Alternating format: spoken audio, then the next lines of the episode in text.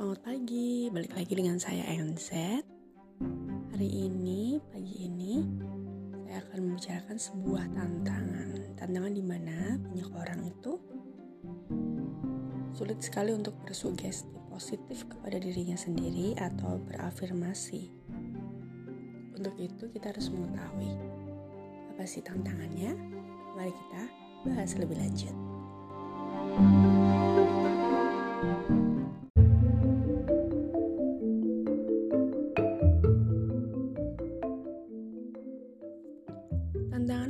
memasukkan sugesti ke pikiran adalah konsistensi.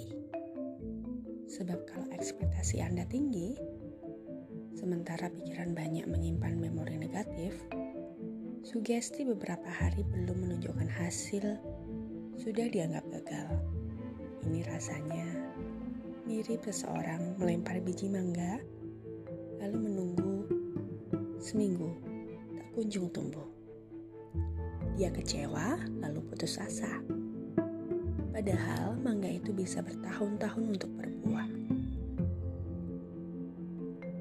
Salah satu kelebihan seorang motivator adalah konsisten. Dia konsisten menulis kalimat afirmasi atau jurnal bersyukur setiap harinya. Lalu hidup seperti terangkat sendiri. Ketika pikiran percaya bahwa kita kaya, maka pikiran tertarik dengan sumber income yang menghasilkan.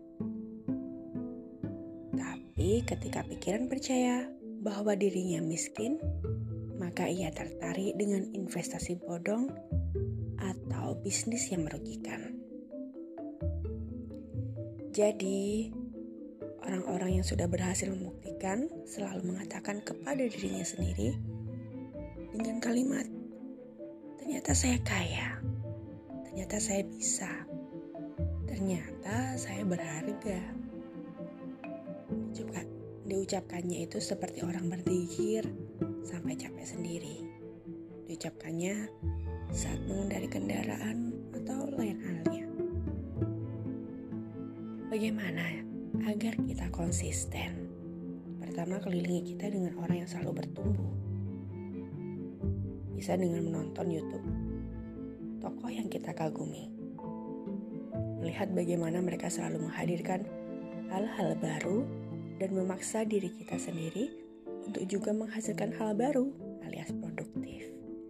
Termasuk juga membaca buku, membaca media sosial seperti Instagram, Telegram, Facebook ya setiap harinya dan ikut komunitas pemberdayaan diri. Hal yang penting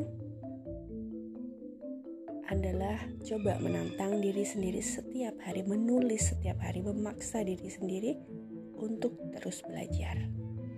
Bahkan media sosial, media-media sosial itu bisa untuk menyalurkan sarana menulis. Yang kedua, berkata baik atau diam. Sebab ucapan adalah sugesti kepikiran Kadang suka keceplosan berkata negatif seperti, Duh, capek, jadi malas ngapa-ngapain. Tanpa sadar, hal itu malah menjadi sugesti untuk malas melakukan apa pun. Jadi, daripada diucapkan, diam saja atau zikir yang sering diingatkan. Ketiga, paksa menulis hal baik setiap hari ini sungguh-sungguh serius ya. Awalnya dipaksa sampai menjadi kebiasaan. Orang-orang yang sudah melakukannya biasanya akan merasa gelisah ketika tidak menulis sampai jam 9. Dan mereka harus menulis. Lalu apa akibatnya kalau kita lalai dalam menyugesti diri sendiri? Nah, kenyataannya iklan itu adalah sugesti, benar? Saat Anda ke stasiun lalu membaca poster atau layar ke dinding atau sugesti kepada Anda ya, atau naik bis atau kendaraan lalu melihat papan besar di pinggir jalan itu juga sugesti. Artinya lalai dalam menyugesti pikiran sama saja membiarkan pikiran diisi oleh konten iklan. Tapi meskipun kita melihat konten iklan, bila sudah terbiasa menyugesti pikiran, maka ide dari iklan itu bisa tidak sesuai dengan isi pikiran yang disugesti, sehingga akan tertolak. Contoh juga nih, um, misalnya kita ingin mengorder buku, sebaiknya hindari komentar negatif meski terlintas sebab itu menjadi sugesti kepada diri sendiri seperti ah mahal daripada bayar mending cari yang gratis. Ini menyugesti ketidakmampuan diri sendiri. Sungguh katakan yang baik atau diam.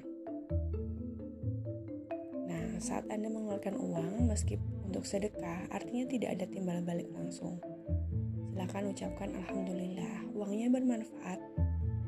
Datang lagi yang lebih banyak lebih sering dan lebih berkah.